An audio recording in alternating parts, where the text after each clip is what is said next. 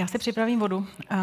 Před pár dny se mi v rádiu stalo, že jsem měla mít modlitební chvilinku a uh, ono se mi to začalo v té hlavě tak jako rozbujňovat a teď jsem mluvila, mluvila a pak jsem si říkala, tak ty bláho, tohle je takové malé kázání, to měla být modlitební chvilka. A tak jsem se modlila a v tu chvíli jsem dostala hrozný kašel, začalo mě škrábat v krku a říkala jsem si, pán Bůh už mě chce zastavit, takže pokud to bude náhodou taková situace, tak já budu nějak se pokusit uh, pokračovat. Mimochodem, jeden z našich posluchačů, to je fantastické na našem vysílání, že s námi uh, posluchači jsou a komunikují, tak v zápětí napsal, to bylo ale pěkné kázání, tak to je fajn. Uh, uh, úplně odinut, než jsem myslela, že začnu. Když jsem s vámi zpívala písničku, která je původně z angličtiny, tak jsem si vzpomněla na setkání s frontmanem kapely Blue Tree, která tuhle písničku v originále poskládala dohromady. Víte, naše práce nám umožňuje setkávat se se spoustou výjimečných lidí. Schováte se za mikrofon a najednou se dostanete až k ním. Tím myslím třeba i vašeho bývalého pastora, se kterým vždycky setkání bylo velmi inspirativní. A v téhle chvíli člověk snadno může získat dojem, že a kdo jsem já, abych něco říkala. Vlastně mě docela baví schovávat se za tím mikrofonem a klást otázky. Někdy z legrace říkám, že mm, jsem zaplacená za to, abych se zajímavých lidí mohla zeptat na to, co mě zajímá, tak to je hrozně fajn, že jo?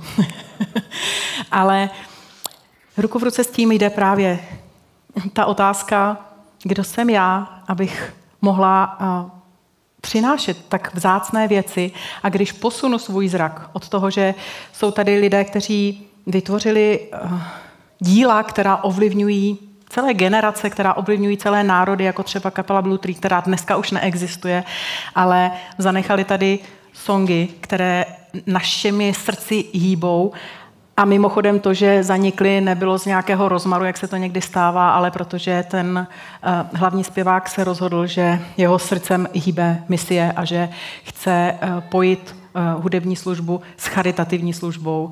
To je vlastně důvod, proč skončila kapela Blue Tree, o nichž jednu písničku zpíváte. S těmi obyčejnými lidmi se pojí i moje dnešní téma, které jsem nazvala oblečení, neoblečení. A přemýšlela jsem o tom, jak dneska máme takovou celou škálu uh, speciálního funkčního oblečení na všechno. Já jsem za to hrozně ráda, je to fantastické, ale někdy mám dojem, že si člověk eh, asi ani nemůže vypravit na kolo normálně v sandálech a v legínách jakože to úplně je nepřípustné. Možná, že to tady tak nemáte, ale v tom Brně, jakože to přeci jenom větší město, tak já vyjedu na cyklostezku na kole, tak že jo, v tom tričku a v těch legínách a v sandálech, které můžou rozbít, protože oni se na tom často rozbíjejí, rošlapou se o tu a, mm, o ten pedál. A vedle mě jedou všichni ti lidi prostě úplně od hlavy až k patě, všechno mají úplně správně, dámy to ještě mají pokud možno vyladěné do barvy. A Víte, proto, abychom žili náš křesťanský život, ve skutečnosti toho nepotřebujeme mnoho. Nedávno jsem měla rozhovor s jednou mladou ženou a ona mě pozvala, abych eh, s ní řešila nějaký problém a teď mi to jako předložila a já říkám, no super, tak prostě tím projdi. Tohle nemusíš dělat. Já mám strach, abych nebyla jako můj taťka v tomhle. Ale nemusíš. Ty už nemusíš. Všechno, co potřebuješ, máš k dispozici. Bible říká, že všechno, čeho je nám potřeba ke zbožnému životu, nám darovala jeho božská moc. Říká to Petr ve svém druhém listě a říká to lidem, kteří byli ve velkých problémech, nesrovnatelných s problémy, které řešila tahle mladá dívka. Všechno, co potřebujeme ke zbožnému životu, už nám bylo dáno, stačí potom sáhnout. Prosím pěkně, já nejsem ten, kdo by zhazoval důležitost pastorační práce. Samozřejmě, že jsme potom rozhovor vedli dál a vím, že jsou uh, situace, kdy se potýkáme s těžkými věcmi a potřebujeme tím projít. A vím, že uh, takovýmhle stylem k někomu přistoupit a říct, to neřeš, prostě jdi dál, by bylo nemoudré, necitlivé a ne boží. Ale obecně Nestává se nám ve světle všech těch vystajlovaných oblečků v podstatě na cokoliv, že máme pocit, že k naší zbožnosti taky potřebujeme něco, něco výjimečného, něco speciálního, něco víc. A není to tak, že na spoustu věcí prostě stačí Kristus, stačí to, co pro nás udělal a to, co nám zanechal. Víte, když máte situaci, kde nevíte, co máte dělat, tak v té stejné situaci je spoustu věcí, které dělat můžete. A oni se možná díky tomu konání těch věcí, které můžu, se potom budou řešit i ty věci, které jsou složité. A znovu říkám, vím, že je to zjednodušující, to fantastické na Biblie, že nás stále dokola zve pohybovat se mezi dvěma, já to říkávám mantinely, mezi dvěma pangejty, někdy říkám tak hezky česky, když jste vydali polštinu, tak já mám jednu takovou echt českou uh, formulaci. Takže se pohybujeme mezi dvěma pangejty, mezi dvěma rigoly, další krásné české slovo. Ono to příkop je takové, no. Dobře. Uh, a už teď jsem takovýhle jeden rigol na, narýsovala, protože ano, na jednu stranu naše chození s Bohem nemusí být komplikované a odolávejme pokušení si to příliš komplikovat. Na druhé straně ale, přátelé, eh, je řečeno, že vstupujeme do světa, který je nad naše síly. A to je text, který s vámi chci dneska otevřít. Eh, téma oblečení, neoblečení se týká toho, co pokud vyrůstáte v církvi, tak jste určitě potkali jako děti a měli jste papírové meče a papírové štíty a přilbice na hlavě. Eh, říká se tomu eh, zbroj božího ducha, ale pokud někdo z vás eh, v těchto věcech jenom hledáte, tak si možná říkáte, možná dříve než co, si říkáte, proč vlastně. To bych mimochodem byla moc ráda, protože se mi zdá, že další tlak dnešní době je, že nás nutí ptát se, co mám dělat. A máme YouTubeové pětibodové, desetibodové, patnáctibodové návody, jak zvládnout všechno od bramborových knedlíků až po osobnostní krizi. Ale jen velmi málo se ptáme, proč. Takže dneska bych byla moc ráda, kdybychom i my, kteří tuhle myšlenku o nějaké boží zbroji slyšíme úplně poprvé, i my, kteří jsme ji slyšeli už mnohokrát, abychom vzali možná jenom příležitost nad těmi jednotlivými částmi rozmýšlet, proč. Proč by dneska pro nás měly být důležité? Proč vlastně Bible mluví o nějaké duchovní zbroji? Jsme snad ve válce? Jsme ve válce? Jsme. V nějakém smyslu jsme ve válce. A i když to u nás tak nevypadá, tak duchovní svět je takhle postavený.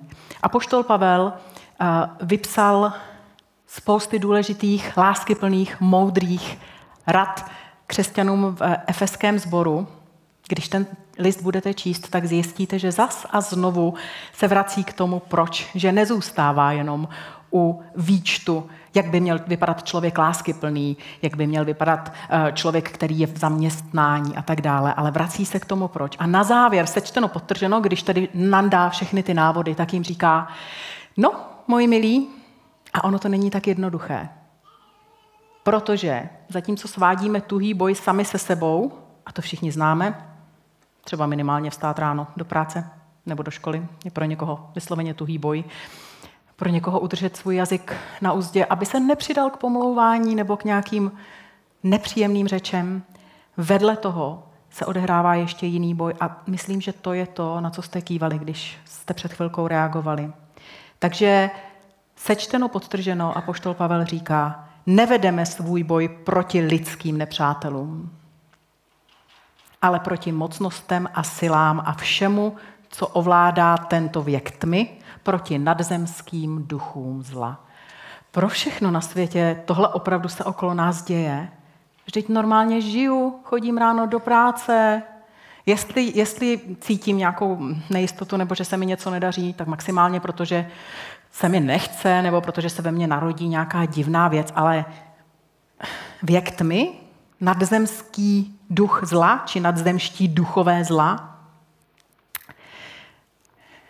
Mnoho lidí si říká, že se jich to netýká. Mnoho lidí vstupuje do duchovního světa s takovou zvláštní suveréností. A možná tomu napomáháme i my jako křesťané, když pošleme jednoduchou okleštěnou informaci, Pán Bůh tě miluje. Je to pravda?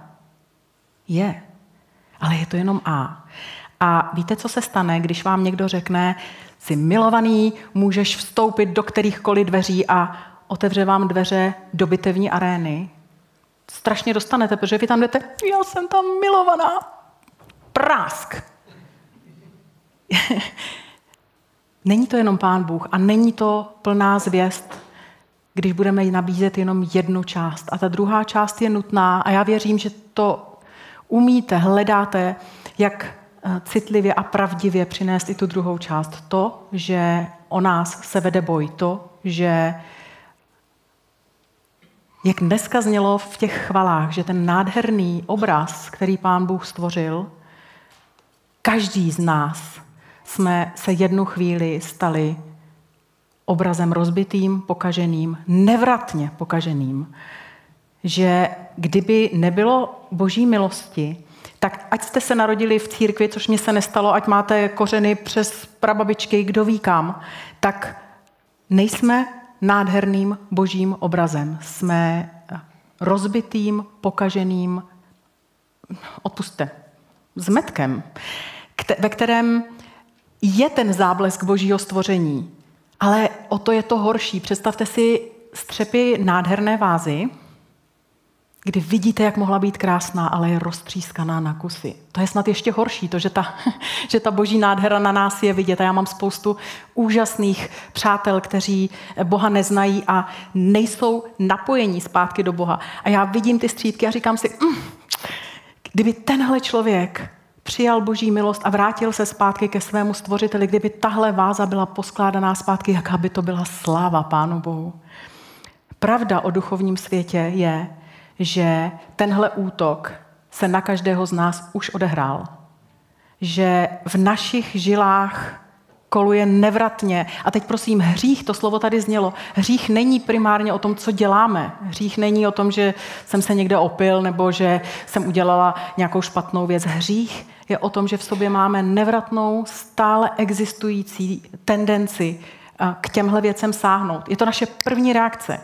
Mnohokrát. Díky Bohu za to, když není. Mimochodem, pokud není a pokud jsou uh, krásné reakce na tomhle světě, tak hříchem se stává to, když si člověk za tohle sám při vlastní chválu. A to já často říkám těm mým kamarádům. Říkám, jasně, to víš, že si vedeš dobře, protože ti to pán Bůh dovolil. Protože ti připravil tu příležitost, protože nás pán Bůh jenom udrží od toho, abychom nesáhli k tomu, co nám je přirozené. Za dobré věci nevzdávat pánu Bohu chválu, neobracet se k němu, je, je hřích. Je to, co nás od něj odděluje a je to to, čím se k němu nemůžeme propojit. Takový je náš duchovní svět. A je vlastně mm, docela jedno, jestli s tím souhlasíme nebo nesouhlasíme. Mm, je to jako kdybychom dneska ráno projeli semafor na červenou a vyfotili nás u toho a my bychom říkali, no já s tím nesouhlasím. Nebo mně se tyhle zákony nelíbí. Mně se tyhle zákony netýkají. Dokud žijeme v téhle zemi, tak prostě zákony na nás budou platit. Dokud žijeme na boží zemi, tak je jedno, jaký na to máme názor. Boží zákony platí. Jeden z těch zákonů je ten, který říká, že mzdou hříchu je smrt. Že tahle nevratná tendence, která v nás je, která koluje našimi žilami jako, jako rakovinové buňky, že nás dovede ke smrti, pokud se něco zásadního nestane. Pokud se nestane to, že někdo udělá totální a absolutní transfuzi. Jenomže k té, k té musíme sami dát svolení. Možná vám neříkám věci nové, ale znovu opakuji. Chtěla bych vás dneska pozvat, abyste ty staré věci možná navštívili znovu ve svém srdci. Abyste znova ustanovili ve svém srdci to, že je nové, že je vyměněné, že staré věci pominuly a jsou tu nové. A že, zpátky k tomu prvnímu příběhu, že díky tomu máme všechny nástroje, díky tomu nám všechno bylo darováno, abychom mohli obstát v těch našich bojích. Nebude to tím, že se budeme snažit, a pokud vás teď povedu do toho, abychom se dotýkali jednotlivých částí boží zbroje, tak neuklouzneme k tomu, abychom se snažili.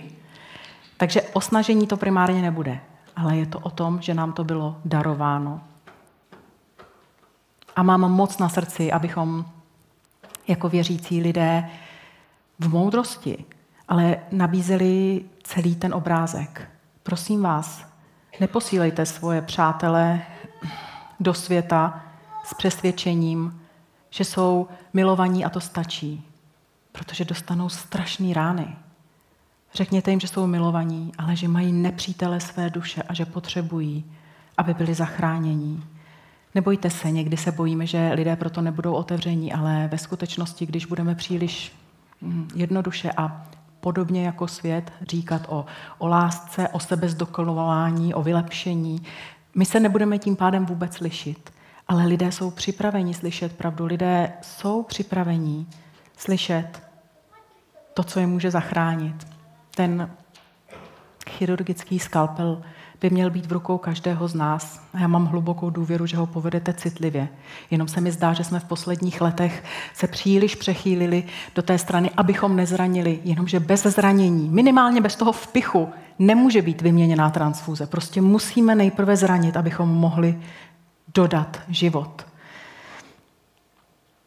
A poštol Pavel si byl velmi vědom toho, jaká nebezpečí jsou v duchovním světě, že to není žádná procházka růžovým sadem. A tak Efezanům říkal, děcka, to je po nás na Brněnsku, děcka, pořádně si oblekejte. Opravdu. Já teda nejsem zbraná, já jsem asi 15 let, ale hrozně mě baví si z nich dělat legraci. Se omlouvám, zdejším Brně. Nejde mi, nejde mi to. Oblékejte se pořádně. A co konkrétně uh, oblékat právě píše uh, v listu efeským, tam, kam jsem vás dovedla. A poštol Pavel každé slovo, které řekne, má nějaký důvod. A to, jak poskládal tu zbroj boží, má svůj důvod. A já s velkou bázní, ale čistě prakticky, se pokusím to pořadí přeskládat a řeknu vám proč. Boží zbroj jsem svého času každé ráno namodlovala. To máme takové doma uh, úsloví, tedy dneska už jsou kluci velcí, ale já jsem každé ráno namodlovala svým synům boží zbroj a abychom si to dobře pamatovali, tak jsme šli od hlavy k patě. A opravdu to stačilo uh, mezi dveřmi. To jde potom už docela rychle. Ale Mimochodem tedy, když už jsme u toho, tak ještě jsme měli jednu formulaci a to zase říkali, maminka nás umodluje k smrti. To bylo výborné usínání, protože jsem se modlila, hoši vždycky usínali naprosto spolehlivě. Začni se maminko modlit a já usnu. Takže namodlovat a umodlovat. Ale zpátky eh, k boží zbroji. Pokud byste chtěli se mnou to vzít touhle cestou, tak začínáme u hlavy a na hlavě je co? Přilba. A má nějaký přídomek? Jaká je ta přilba? Přilba spasení. Jo. Výborně, co to tedy znamená? Když si dávám na hlavu přilbu spasení. Hlava je, jak si v našem pojetí, sídlem myšlenek, je to tak. Pojďme si představit, že v okamžiku, kdy stavíme na hlavu přilbu spasení, tak nějak pracujeme se svými myšlenkami. Krásně jsou pod tou přilbou skryté. Jenomže to tak ve skutečnosti nevývá. Myšlenky jsou velké mršky a mají tendenci se rozbíhat všemi směry.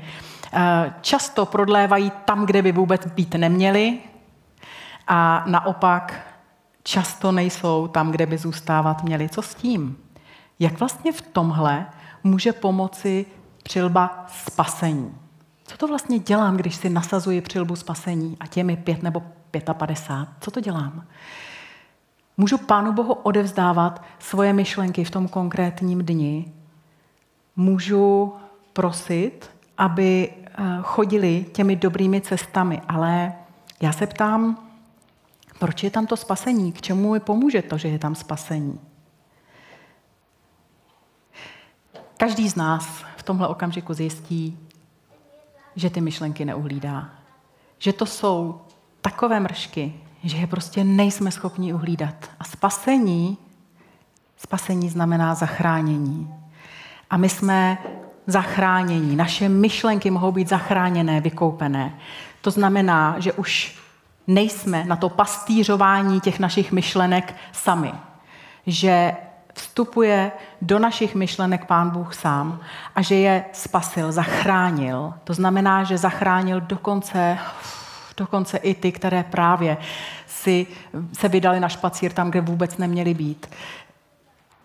Dávat si přilbu spasení znamená sami za sebe říkat Pánu Bohu, že chci kontrolovat svoje myšlenky. A je to velmi dobré, protože na tom, o čem přemýšlíme, nesmírně záleží. Ale zároveň to znamená, že jsem si vědom toho, že potřebuji záchranu A to záchranu, tu obecnou, o čem jsme mluvili, že když Ježíš zemřel na kříži, tak proběhla ta transfúze, proběhla ta výměna srdce, ale i konkrétní záchranu každé naší myšlenky, té, té zaběhlé, té nedokonalé, a takové, taková je většina našich myšlenek, že nejsou dokonalé, ještě ne, ale jsou zachráněné. Každá z nich je v tuhle chvíli popsaná Ježíšovým jménem. A to je, přátelé, úžasné, protože i ta nejšpinavější myšlenka, která námi prochází, když ji otočíme a chceme ji otočit, tak je na ní napsáno, že patří Ježíši. To je velké tajemství Velikonoc. Protože v Biblii je napsáno, že Ježíš se stal hříchem. Nezůstal čistým, ale v tu chvíli všechny naše nejhorší sajrajty vzal na sebe. A vemte to nejšpinavější, na co jste kdy pomysleli a představte si, že je na, něm, na tom napsáno Ježíšovo jméno. Já si to beru. Já jsem tohle v jednu chvíli vzal na sebe. Já jsem se v jednu chvíli stal nositelem téhle odporné myšlenky, abych ji mohl přinést ke Kristu, abych ji mohl přinést ke kříži, abych ji mohl přinést k Pánu Bohu. Spasení je to, co nám pomůže pracovat s našimi myšlenkami. Tak znova se vracím k tomu, že když bylo ranní modlení do školy, tak to nebylo takhle dlouhé, ale um, moc bych si přála, abychom dneska ráno vlastně se u každého toho zastavili a znovu, znovu to nějak reflektovali jeden z poznatků, když pracujete 24 hodin téměř eh, s božím slovem a s moudrými výklady, že zjistíte, že už nikdo nic nového nepřinese. Je to v pořádku. Už nikdo nic nového nepřinese, ani já vám nepřinesu žádný průlom. O co půjde, abychom se s těmi věcmi setkali a dneska je nechali působit. Tak a tedy fyzicky to půjde dál k pancíři. Pancíř spravedlnosti je napsaný. Tentokrát jsem vás neskoušela, ale určitě byste to věděli. Přilba spasení, pancíř spravedlnosti. Pancíř byl umístěný na, na místě, kde to pulzuje. Na místě srdce, na místě plic, na místě takového toho, toho živoucího, pulzujícího, teplého, vroucího života. A já v těch modlitbách do téhle oblasti zahrnuji emoce. Ve chvíli, kdy nandáváme pancíř spravedlnosti, tak pracujeme nějak se svými emocemi. Jestli jsem říkala, že myšlenky mají tendenci být jako motýlci, kteří se rozletí, o co více emoce, všichni to víme. Docela dlouhou dobu eh, se v církvi mělo za to, že emoce nejsou podstatné, že jsou nebezpečné, že víra znamená opírat se o to, co vím, opírat se o svůj rozum a emoce by tím pádem měly jít stranou. Stačí, když se budeš modlit a bude ti dobře. No a protože jsme lidé, kteří se dají poučit, tak jsme se pustili do toho objevování emocí a jsme, obávám se, v době, kdy to je naopak vychýlené úplně na druhou stranu. Kdy emoce jsou tím, co rozhoduje, emoce jsou tím, čemu se nejvíce věnujeme, na co se nejvíce koncentrujeme, co nás učí mm, YouTubeoví diskutéři, co nás učí poradci, eh, všímej si svých emocí. Najednou to vypadá, jako by nás definovaly naše emoce jakoby oni, to, jak se zrovna cítím, byla výpověď o tom, jak to mám s Pánem Bohem, to, jak se zrovna cítím. A když se necítím na kontakt s tímhle člověkem, tak je to v pořádku. Ještě další hezký pojem z poradenství. Já jsem velký přítel poradenství. Velký, hezký pojem je, vytvořím si hranici. To znamená, že my jsme se tak výborně naučili říkat ne, až někdy mám pocit, že už neumíme říkat ano k věcem, které Ježíš na sebe bral. Tak výborně umíme říkat ne. Tenhle člověk, ještě další termín, tenhle člověk je toxický, takže s ním nebudu. Kdyby tohle Ježíš udělal, nebyl by s nikým z nás? Emoce a spravedlnost. Jaká je to vazba? Zvláštní. Spravedlnost je řád. Spravedlnost je zákon. Spravedlnost je eh, v justici, aby se dostalo spravedlnosti. Mně se to hrozně líbí ve spojení, protože pro naše emoce je potřebí najít řečiště. A teprve tehdy budou nám opravdu sloužit. Nedávno jsem byla na setkání hodně mladých eh, děcek, měla jsem tam nějaké slovo a říkala jsem jim, kdo z vás jste někdy viděli v obchodě dítě, které sebou flákne na zem a vsteká se, že něco nemůže dostat. Tak se hlásili, že jo? A já jsem říkala, tohle jsou naše emoce. Znamená to, že tomu dítěti řeknu, nejsi můj, nejsi moje, běž pryč. To ne, nikdo neudělá. Emoce jsou naše, emoce jsou naší součástí. Popírat emoce znamená nejim vzít sílu, ale dodat jim sílu, protože to dítě nemá nikoho jiného než toho rodiče, takže se bude vracet ještě s větší silou. Když budeme proti emocím bojovat, tak se stejnou silou, jakou proti ním budeme bojovat, zákon akce a reakce, budou zase oni bojovat proti.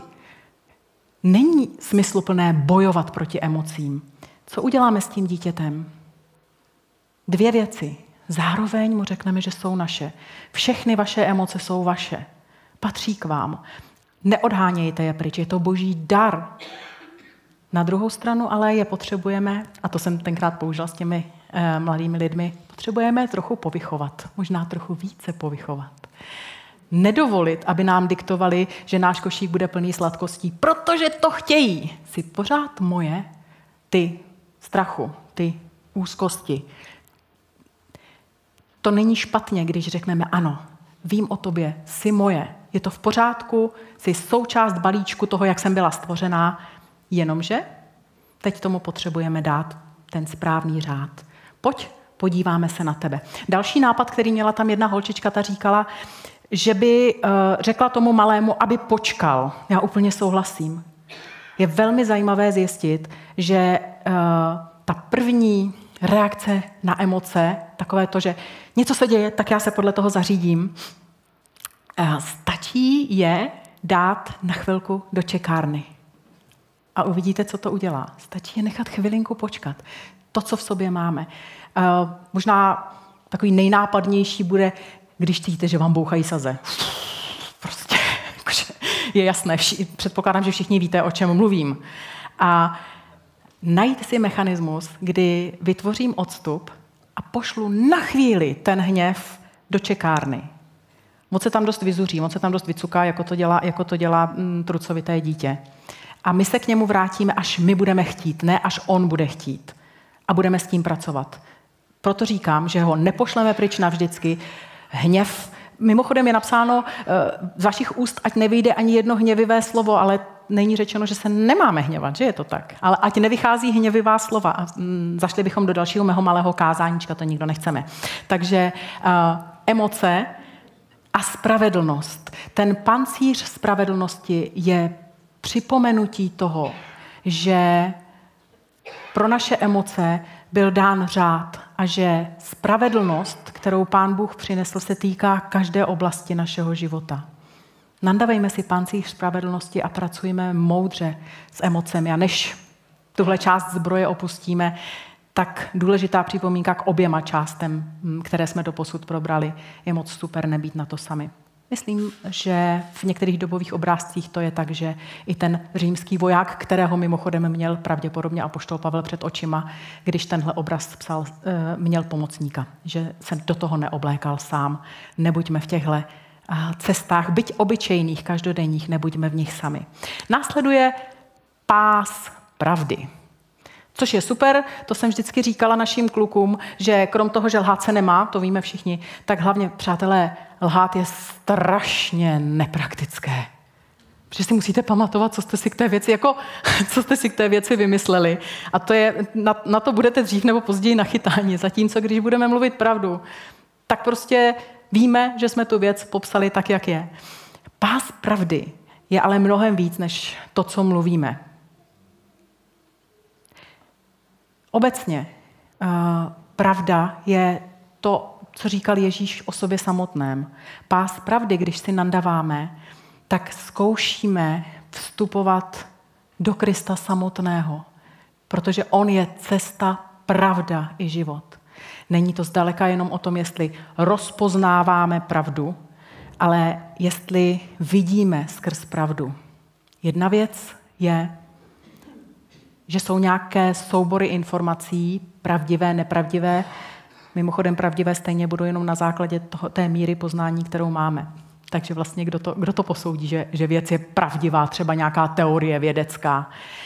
Ale pak je tu pravda v tom smyslu, že na situace toho následujícího dne, pamatujte na to, že jsme v ránu a přemýšlíme, s čím jdeme do dalšího dne. Na situace následujícího dne v jejich centru Pás je úplně v centru našeho bytí. Drží nám, aby nám nespadly kalhoty.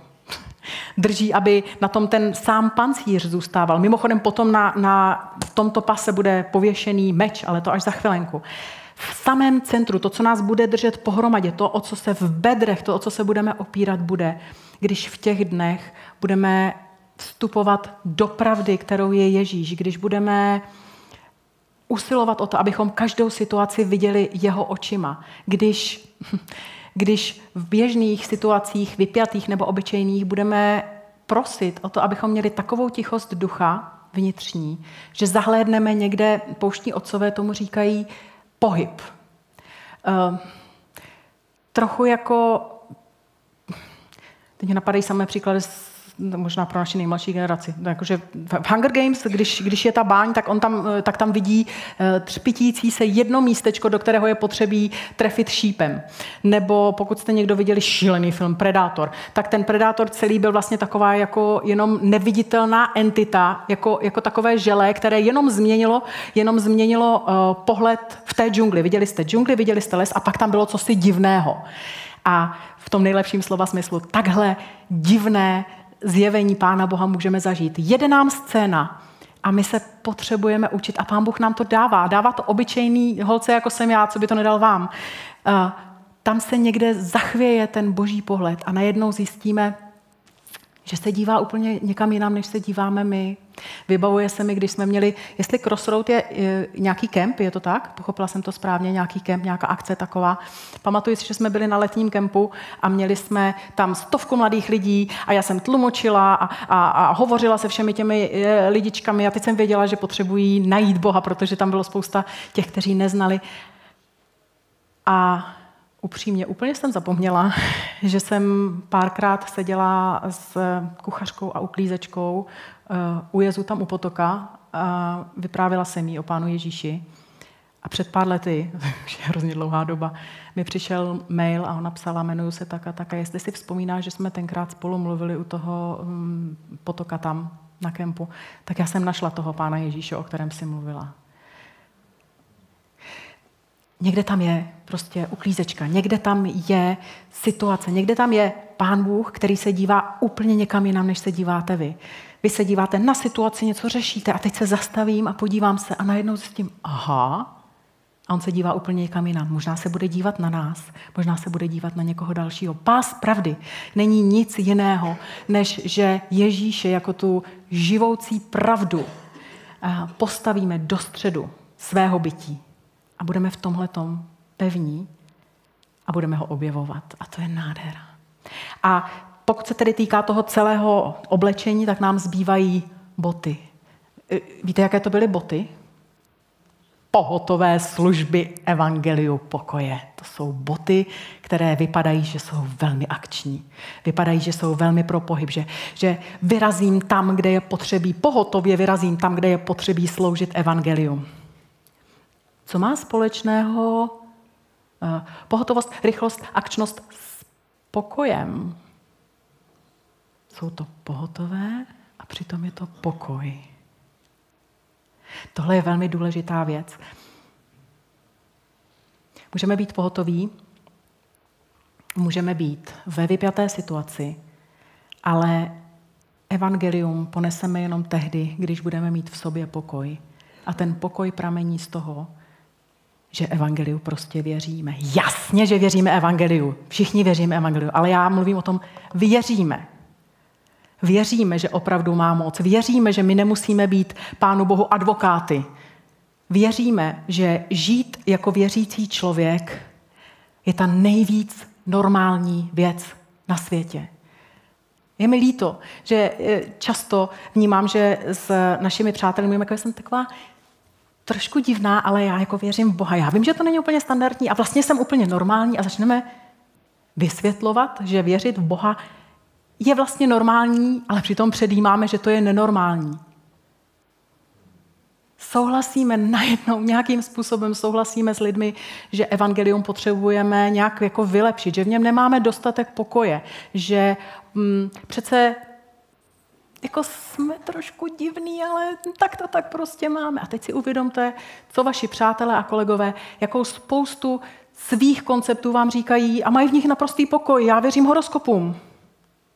Úplně v tom v pokoji, jakože to je moje přesvědčení. A my se bojíme. Mohla bych ti taky něco třeba říct? Jak mohla bych ti taky něco říct? Vždyť ta tvoje kolegyně ti vyprávěla o svém příběhu, o své víře, o svém evangeliu. Tak povídej ty o svém evangeliu. Pokoj. Pokoj, který věří, že evangelium skutečně je moc. Ještě dneska, že je mocí. A najednou se z toho, co si někdy představujeme, že je pohotové, boty pohotové služby evangeliu pokoj, totiž zmatené pobíhání. A já to prostě ještě jako vylepším, ještě to trošičku jako tomu člověku lepší řeknu, a ještě to trošičku musím přiběhnout semka. A tohle to nemusíme. Pokoj je v tom, že evangelium prostě má moc a bude působit. Často se to popisuje mm, v těch římských dob jako ty boty, které známe, ty gladiátorky. E, výborný obraz. Mimochodem, v těch, v těch gladiátorkách jedna z věcí, která mě na tom fascinuje, že oni byly takové, že z nich vypadával ten prach zase zpátky ven.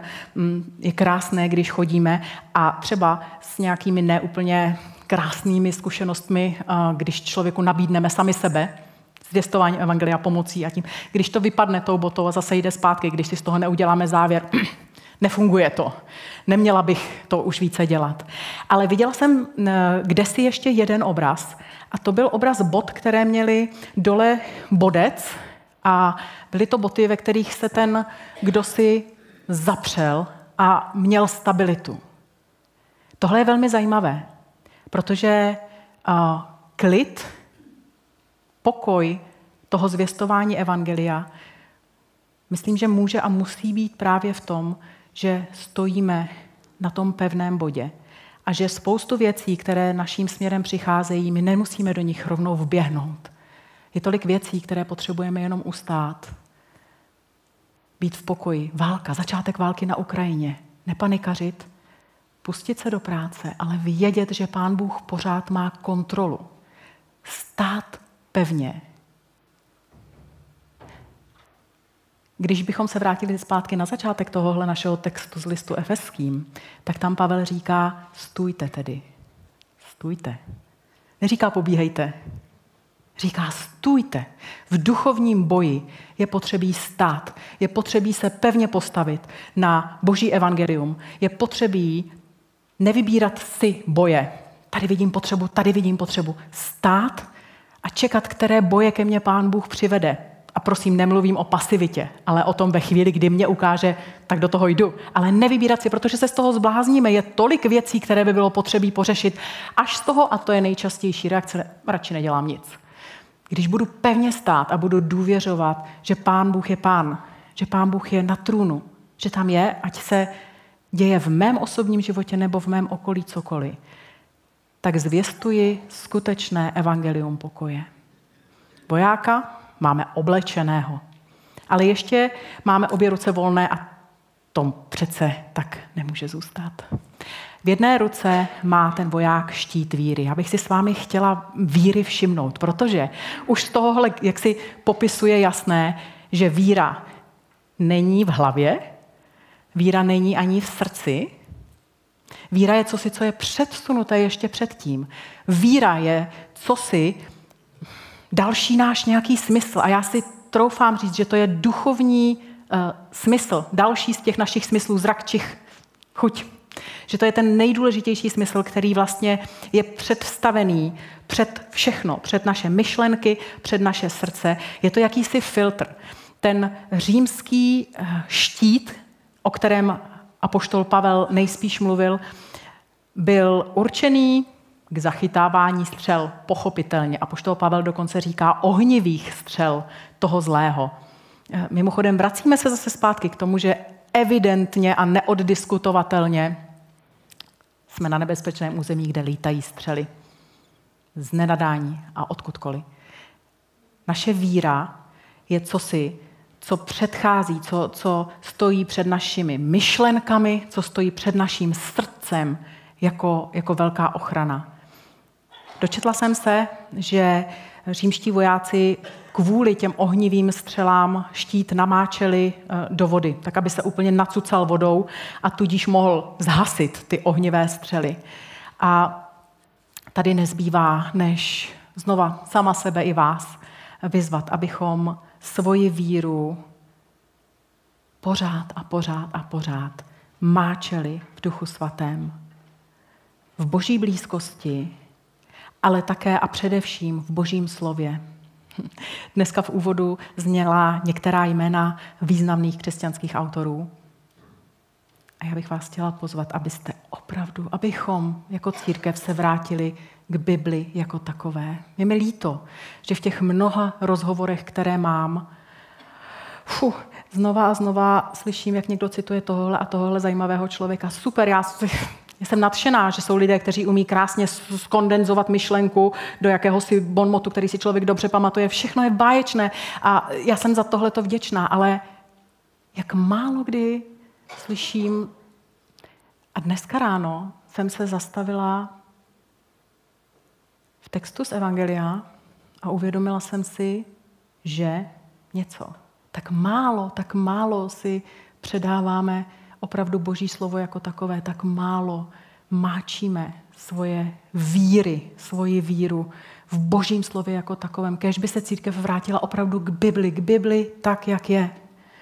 Protože ona je, a zase jsme u toho vnitřního pokoje, ona je dost. Je tam všechno, co potřebujeme, abychom uhasili ohnivé střely toho zlého. Je tam všechno, co potřebujeme. A dostáváme se k tomu poslednímu, ke kontaktnímu boji. To všechno je z dálky, i ty šípy létají z dálky, ale pak je tu meč a to je na blízko. A pravdou je, že k osobnímu kontaktu se zlem v našem životě bude docházet. A v tuhle chvíli máme meč ducha, jímž je slovo boží, boží slovo promluvené v Bibli, boží slovo, které jedině v souladu s Biblí promluvené k nám v našich srdcích nám dává sílu Jak ale může dávat sílu, když v nás nebude? Je to meč strouchnivělý, tupý, nepoužívaný.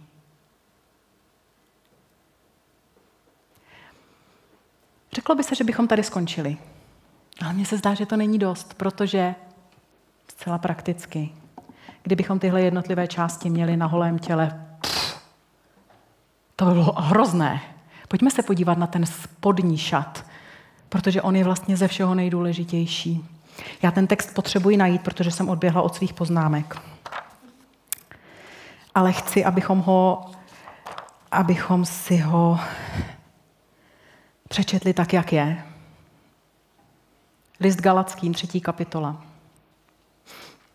Neboť vy všichni, kteří jste byli pokřtěni v Krista, také jste Krista oblékli. Na mnoha místech v Biblii je řečeno, že oblékáme Krista. To nejvnitřnější pod touhletou zbrojí, o které jsme mluvili, je to, že jsme oblečení, nejprve svlečení z toho svého starého já, z toho svého starého lidství a oblečení do Krista. Je to bělostný šat, Bible o tom tak mluví.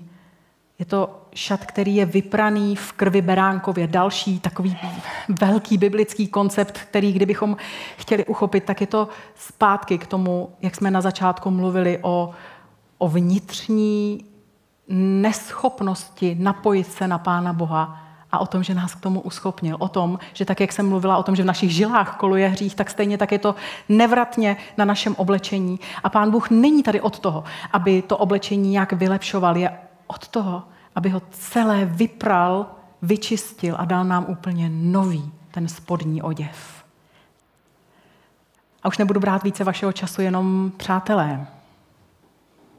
Ještě to není konec.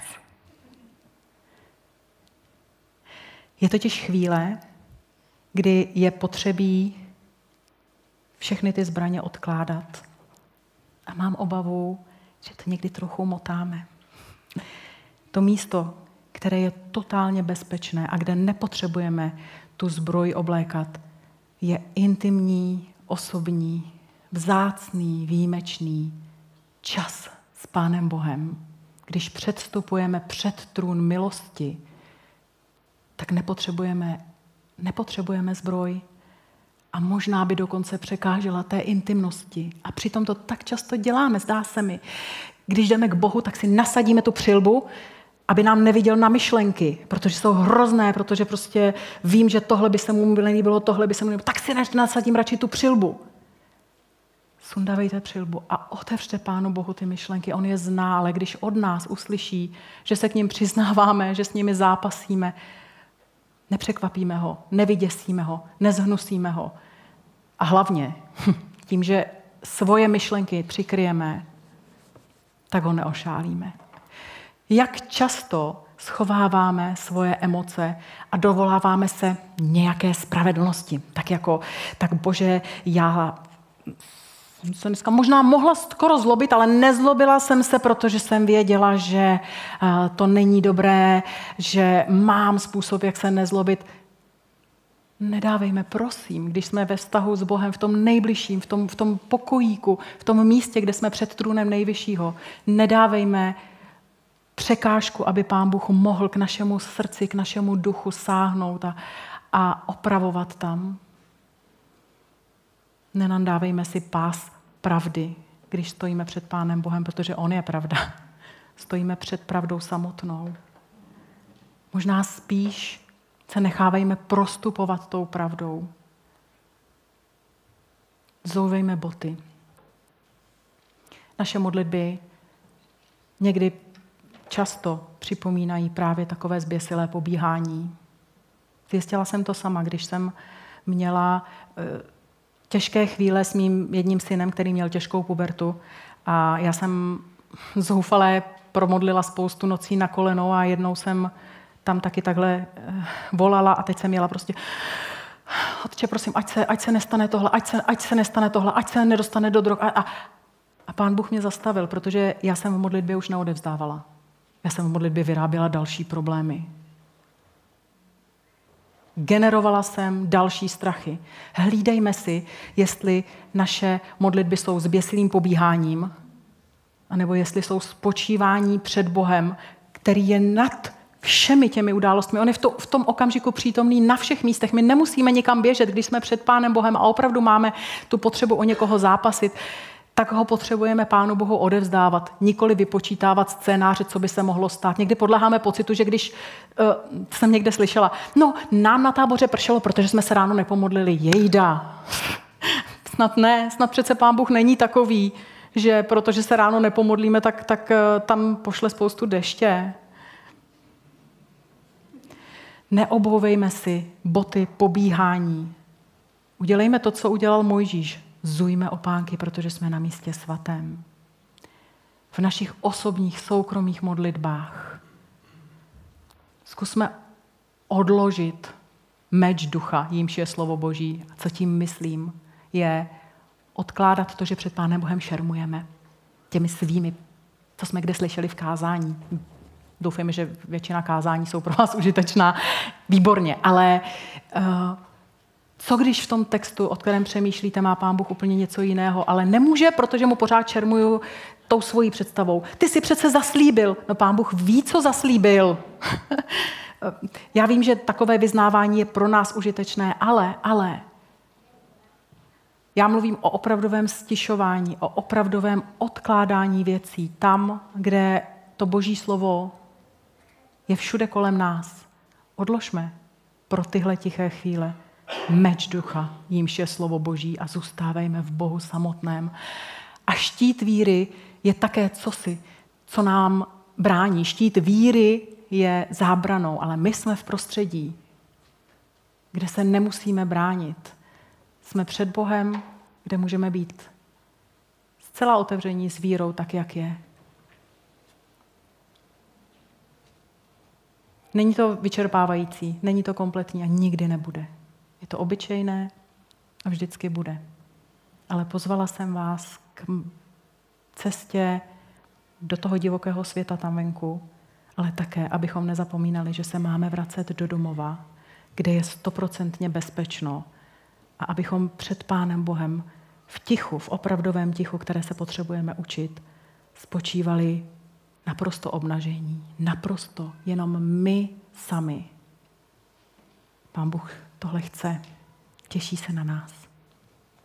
Děkuji, že jsem tyhle věci s vámi mohla sdílet. Dovolte, abych se modlila v tuhle chvíli.